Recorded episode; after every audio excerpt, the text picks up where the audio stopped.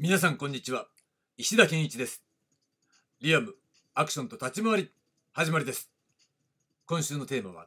都市格闘型身体表現。ということでどうぞお付き合いください。さて、えー、昨日はですね立ち回り型アクションとは？ということでね、えー、結構ねややこしかったと思うんですが立ち回りアクションというものに対応するっていう形で立ち回り型アクションというものが生み出されてそれは主に2つのアプローチがあったんですよという話でしたよね。で、えー、今日のテーマなんですが今日のテーマは in combative form ということでこれ何かっていうとね、えー、今回はねブルース・リーさんのお話になるわけですね。前も話したんですが、えー、ピエール・バートン賞というね、えー、インタビュー番組の中で、これ唯一ねブルース・リーさん本人が自分の口から、えー、アクションについてもしくはマーシャルアーツについて語っているという貴重なインタビューであるわけなんですが、まあ、もちろんねあの中ではね実はマーシャルアーツって言ってないのねマーシャルアートって言ってるわけなんですよ。でそこの意味っていうのは深く汲み取る必要があるんだというふうに考えるわけなんですね。でまあ我々はねアクション側の人間なんだからまあマーシャルアーツ側の人たちがねどう解釈するのかっていうのはそれはお任せしますよということで我々はやっぱりね、えー、アクションからの解釈をすることで、えー、アクションにねそのブルース・リーさんの発言考えそういったものをね最大限生かしていく必要があるわけですよ。そこで、えー、このインコンバティブフォームっていうのが、えー、そのねピエール・バートン賞の中のねインタビューの中で出てくるというのはね前もねお話ししたと思うんですがもう一回言っておくとまあ俳優にね、えー、教えてるんですよねっていう話の中で、えー、そこの説の一番最後のところで、えー、つまり彼らは、えー、Incompatible Form The Art of Expressing the Human Body というものをね、えー、教わりに来てるんだよということを言ってるわけですね。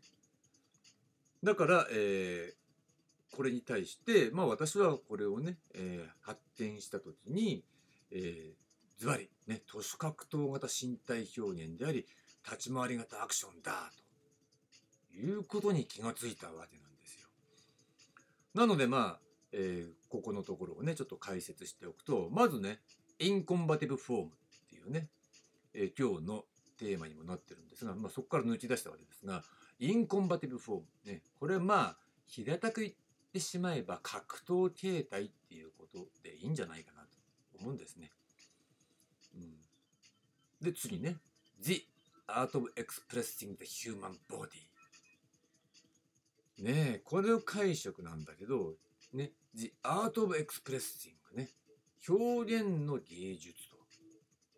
ね、まあアートをねこれ芸術って訳すのかそれとも技術って訳すのかで違ってくると思うんだけど、まあ、その次にねね The, Hu え The Human Body だから人間の体ってことだね。身体ってことですよね。表現ねエクスプレッシングって表現ってことですからね、えー、人間の体を表現することみたいな解釈をしてる人がいて、ね、だからボ,、ね、ボディービルダーっていう形でブルース・リーのトレーニングのね、えー、メニューをさ、えー、そこに当てはめてるっていうね、えー、そういう本が、まあ、ブルース・リー・ライブラリーっていうね、本の中でそういうのがあるわけなんですよ。この G Art of Expressing the Human Body っていうのをね、ブルース・リーの筋トレのメニューみたいな形でね、特集してる、ね、そういう本があるわけなんです、まあいいや、それは置いとくとして、本当かよって思うね。だって、じゃあ、その前にインコンバティブフォームって言ってるわけだし、ねさらには、この俳優たちにそういうマーシャルアーツを教えてるんですよね、みたいなところから、えー、俳優たちっていうのは何を教わりに来てるんですか、えー、その護身術みたいなものをね、知りたがってるんですか？っていうような質問に対する答えだからさ、ね、文脈から切り離しちゃダメでしょっていう話でそれははっきり言ってデタラメをやってるなっていうふうに悪いけど思っちゃいますよ、うん、でも文脈から切り離さないそうなると俺はぶっちゃけアクションのこと言ってるんだよねっていうことになっちゃうんだけどそれが分かってるからわざわざ切り離すのかななんてねうがった見方もしちゃったりするわけですよ。でまあそれはいいとしてもまあね身体表現というふうに私はこのね The Art of Expressing the Human Body っていうのは身体表現だというふうに考えます。だって体身体ヒューマンボディを表現するねエクスプレッシングの芸術アートだって身体表現じゃない。で通常ね身体表現って言葉使ったらそれはあの芸術サイドのものを指すのね広い意味では。まあ舞台芸術みたいなものパフォーミングアーツみたいなものって言ったらいいんだけど、うん、その言語を使わないでっていうことだから演劇はあんまり含まれなかったりするんじゃないかな身体表現っていうとね演劇は演劇だけど演劇以外の、えー、そういう舞台芸術みたいなものっていうのは身体表現ってよく言われますよねだから身体表現の一形態としてそのインコンバティブフォームって,、ね、っていう言葉をくっつけてるわけだから、えー、それ都市格闘型身体表現だよなっていうふうに私は思ったわけなのね。ただし、えー、その都市格闘型身体表現と立ち回り型アクションっていうのは似て非なるものなんだろうなというふうに思います。でまあ都市格闘型身体表現については、えー、明日、えー、もうちょっと詳しくねお届けするということでここでは、えー、今話したところね、えー、都市格闘型身体表現と立ち回り型アクションは似て非なるものだというところをちょっとね、えー、説明しておきたいと思います。これはねぶっちゃけ矛盾してるわけだ。うんだけどこのブルース・リー自身の矛盾と重なるっていう部分もあるわけなんですよ。つまりそれは何かっていうと都市格闘型身体表現と言いながら実際にやってるのは立ち回り型アクションであるっていうことなんですね。だけどこのブルース・リーさんの優れてるところはアクションという言葉を使わずして説明しているっていうのが素晴らしいというふうに私は考えます。うん、だからそこのね要するにさこの「The Art of Expressing the Human Body」っていうのをは都市格闘型身体表現って訳していいと思うのね、うん、だけどさやってるのはさ立ち回り型アクションじゃんっていうことなんですよ。